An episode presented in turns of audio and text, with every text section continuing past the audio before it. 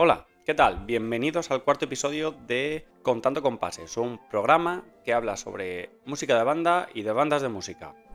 En este cuarto episodio me encuentro ya de nuevo en mi domicilio habitual, mi lugar de grabación. Los dos episodios anteriores han sido grabados fuera de casa, con diferentes sonidos ambientes y bueno, he tenido que luego a nivel de postproducción modificar el audio para que se escuche lo mejor posible, porque no me encontraba en mi domicilio, pero bueno, en principio el resto de episodios se grabarán aquí en mi domicilio y con una calidad de audio mucho mejor.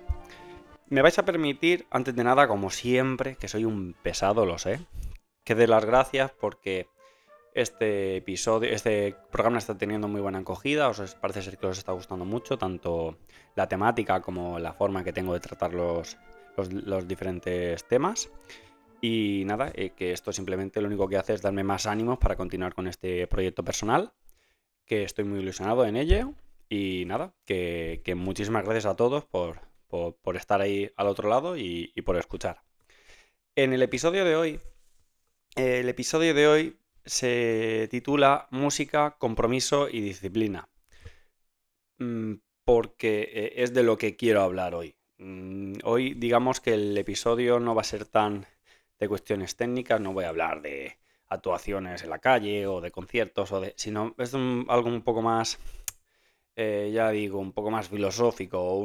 Quiero hacer una disertación sobre cosas que considero importantes respecto a las bandas de música. Como siempre, este podcast es de lo que trata, pero en este capítulo quiero hablar de una forma un poco más en sentido amplio. Música, compromiso y disciplina. Me gustaría empezar diciendo que tocar en una banda de música, como ya hemos dicho en otros episodios, que las bandas de música no dejan de ser asociaciones, es decir, un conjunto de personas que se unen para una actividad sin un ánimo de lucro. Tocar en una banda de música implica realizar una actividad cultural colectiva, en grupo.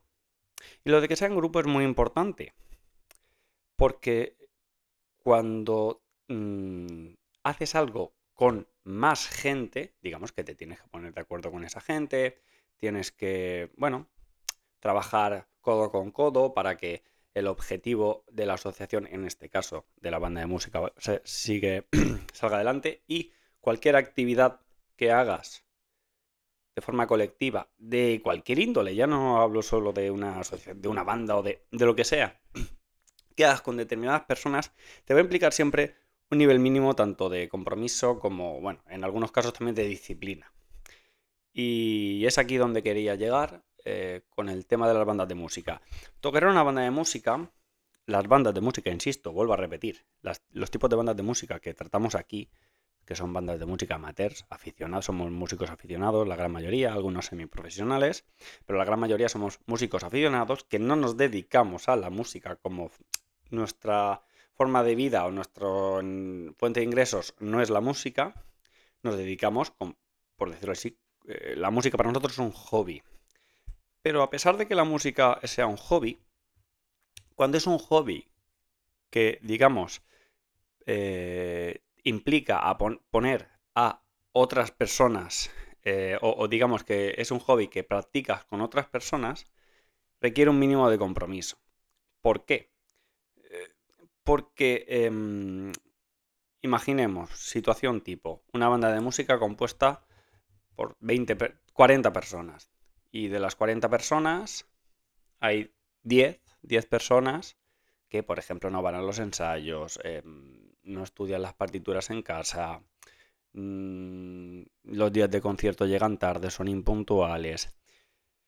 Pues es una cosa que hace que, en este caso, la banda de música se resienta.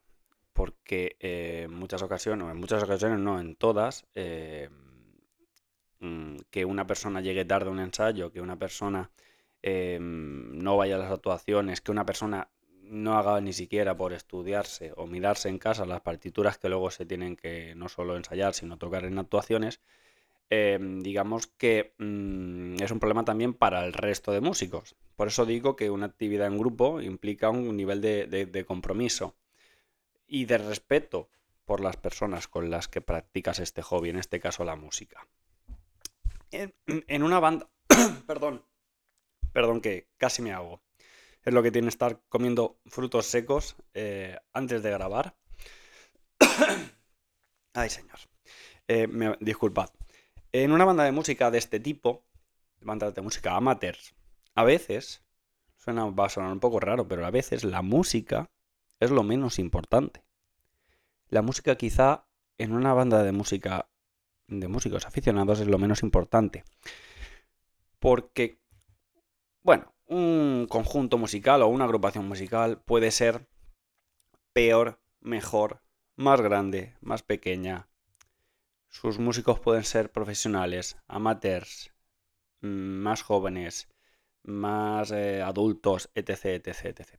Pero por encima, te puede tener un director bueno, un director malo, muchos instrumentos, pocos instrumentos, pero creo que por encima de eso, para que una banda como actividad grupal, ya digo, no solo como una banda, pero como actividad grupal requiere que haya compromiso entre las personas que lo practican. Si hay una persona que no tiene un nivel de compromiso mínimo y de dedicación para lo que está haciendo, afecta eso también a otras personas, en este caso al resto de músicos.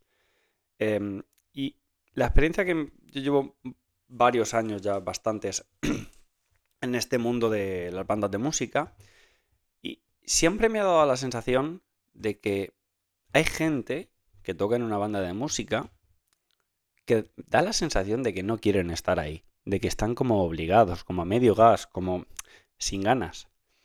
Y yo siempre he preguntado, siempre me he preguntado a mí mismo, oye, esta gente si no tiene ganas de estar aquí, ¿por qué sigue viniendo? ¿Por qué vienen a los ensayos, por ejemplo, y les ves que no tienen ganas de estar ahí? O en algunos casos se debe a gente que son menores y que sus padres les obligan a estar apuntados en una banda de música y tocar un instrumento.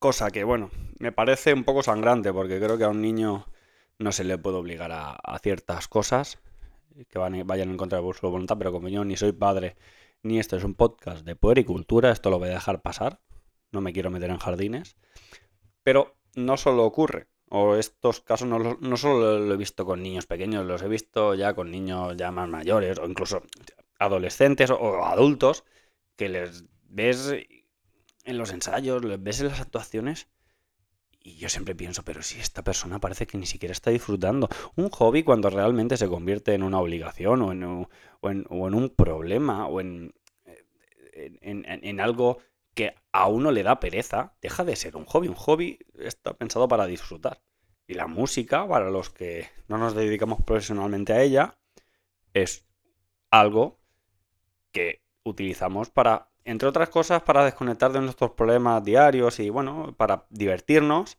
haciendo música. Lo mejor que podemos y sabemos, teniendo en cuenta que somos músicos aficionados.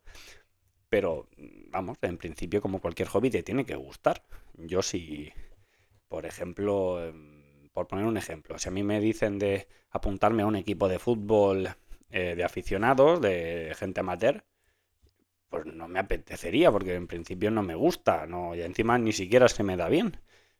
Pero no iría obligado tampoco. Pero en la música yo siempre he visto a gente que parece ser que no tiene ganas de estar ahí.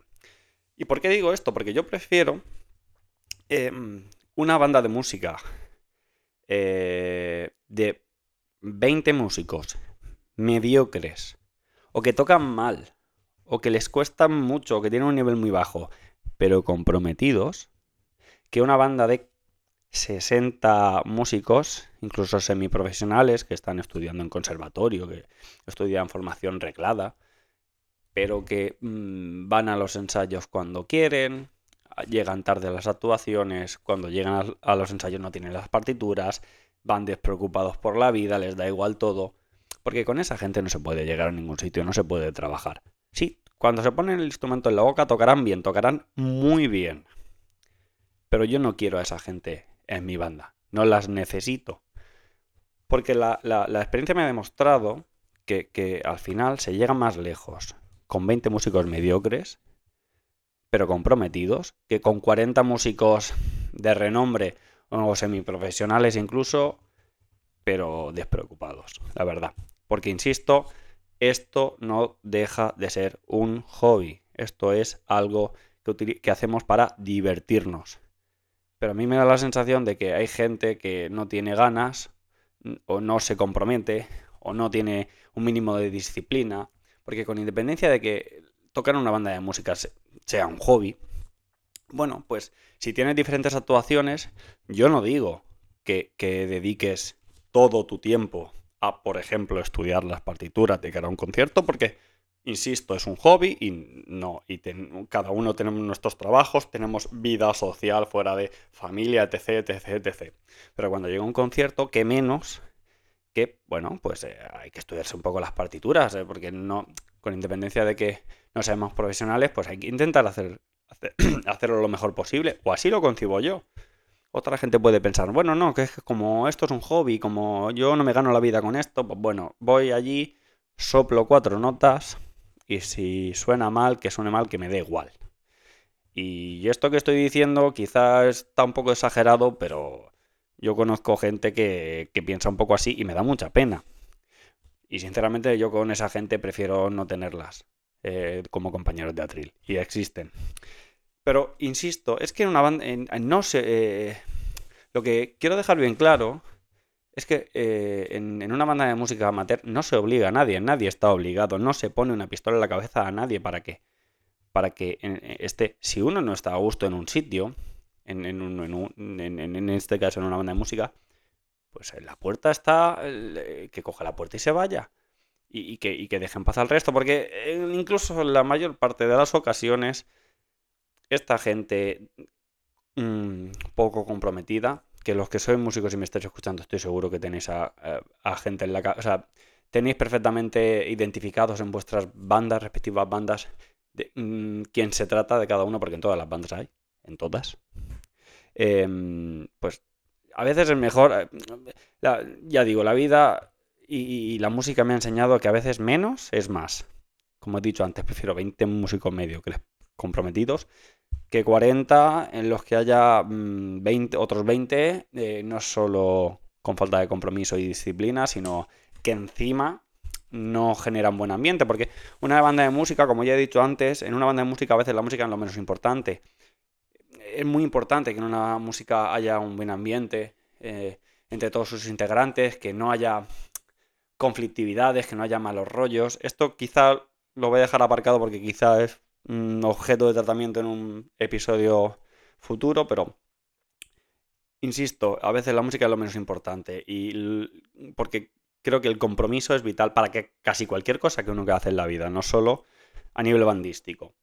Y es que a mí se me vienen innumerables ejemplos de falta de compromiso y de, bueno, de eso, y sobre todo también de un mínimo de educación y respeto para las personas con las que compartes esta actividad. Pongo un ejemplo. Los que seáis músicos, igual aquí, los que seáis músicos me vais a entender mejor. A la hora de realizar un concierto, normalmente los conciertos no se hacen en la sede de la banda de música, donde la banda de música habitualmente ensaya, sino que pues, la banda de música se desplaza a un teatro, a un auditorio, y incluso si es al aire libre, pues al lugar del concierto, donde sea.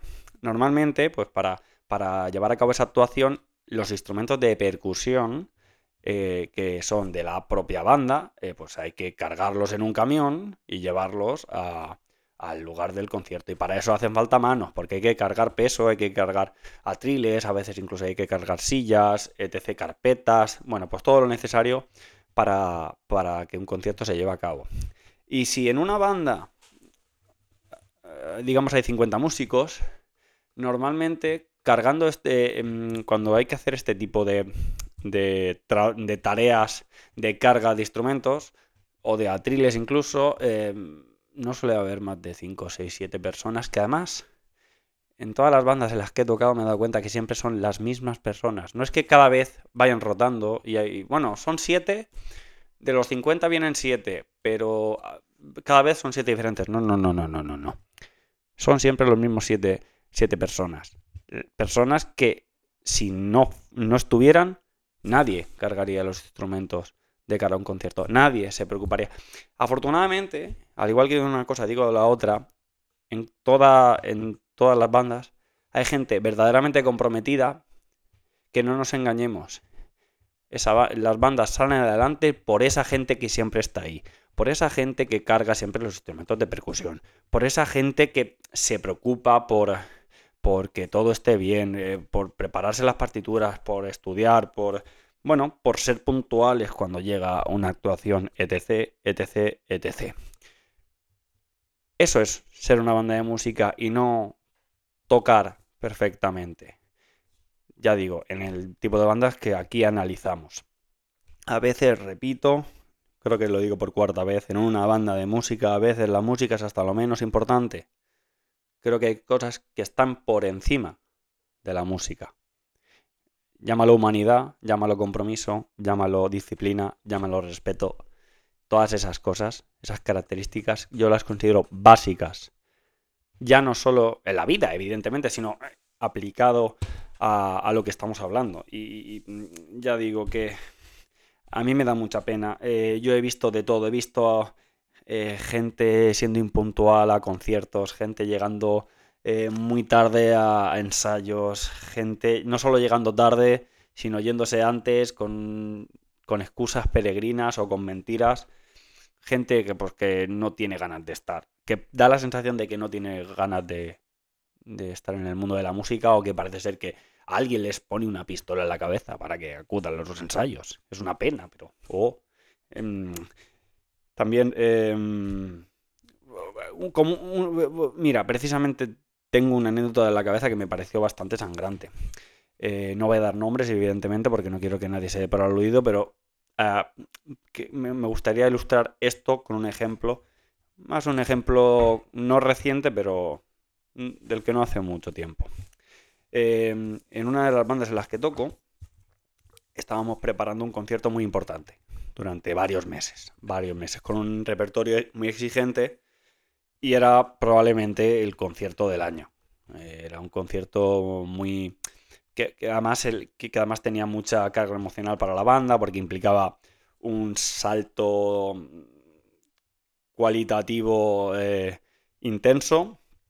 Y durante muchos meses, de muchos ensayos, de muchas preocupaciones, de muchos cabreos por parte del director, porque era un repertorio exigente y quería que el repertorio saliera, porque la banda tiene y tenía potencial para ello. Y se hizo una lista de la gente que iba al concierto, se pasó lista, teníamos ya claro quién iba al concierto y qué iba a tocar cada uno. Y el día del concierto...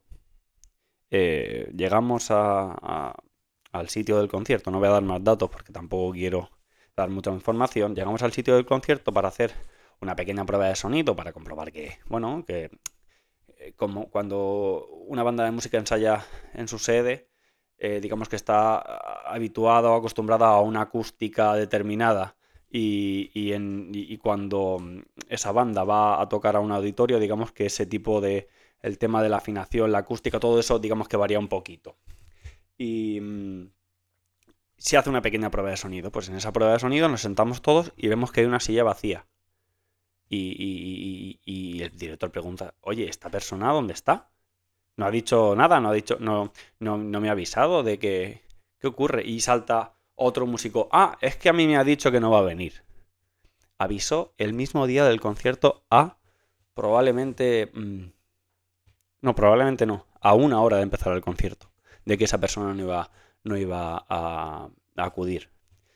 Y me pareció verdaderamente sangrante porque, digamos que la ausencia podía estar más o menos justificada. En este caso, podía estar justificada, pero lo primero que debió hacer esa persona es avisar al director o a quien fuera: oye, no voy a poder ir, por favor, siento avisar tan tarde, pero no voy a poder ir. No que el director se tenga que enterar en la propia prueba de sonido de que hay una persona que no va a tocar, y además una persona con un papel ciertamente relevante dentro de la banda.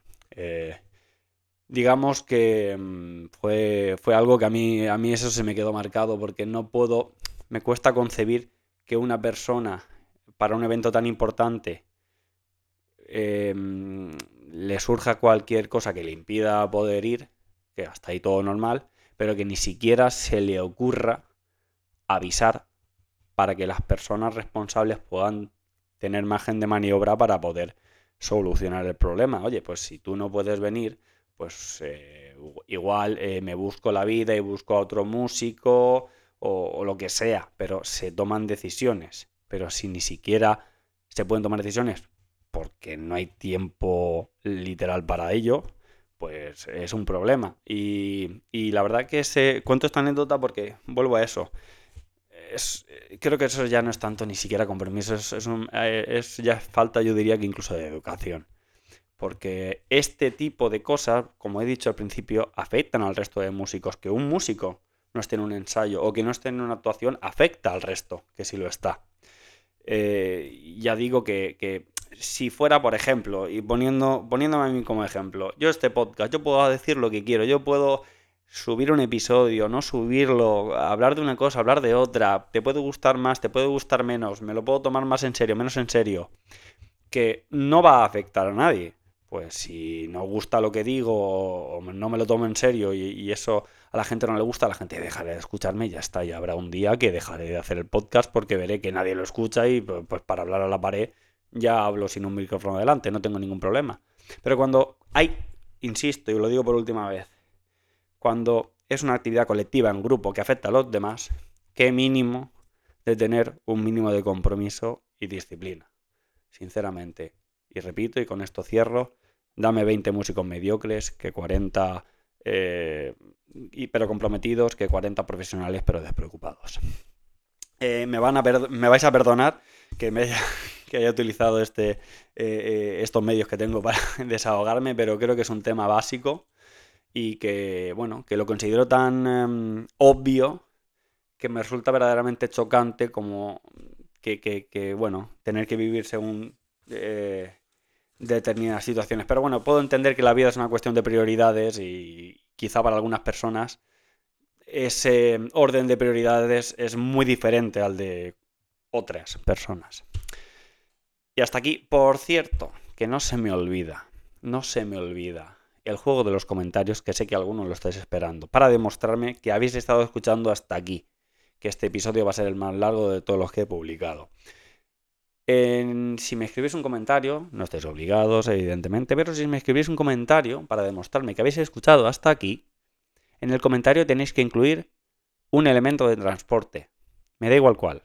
Coche, moto, bicicleta, lo que sea. Barco, avión. Y con esto me demostraréis que habéis estado escuchando hasta aquí. Y esto es solo para los oyentes más fieles. Insisto que vuelvo a dar las gracias. Muchas gracias por escuchar hasta aquí. Espero que te haya gustado este episodio, que te haya servido de algo. Cualquier cosa con la que no estés de acuerdo o escribirme un comentario, lo podremos debatir, no tengo ningún problema. Yo encantado, de hecho, de que se pueda suscitar un debate de todo esto que estoy diciendo o de cualquier otro tema. Y nada más. Sin nada más que decir, nos vemos en el siguiente capítulo y hasta la próxima. ¡Adiós!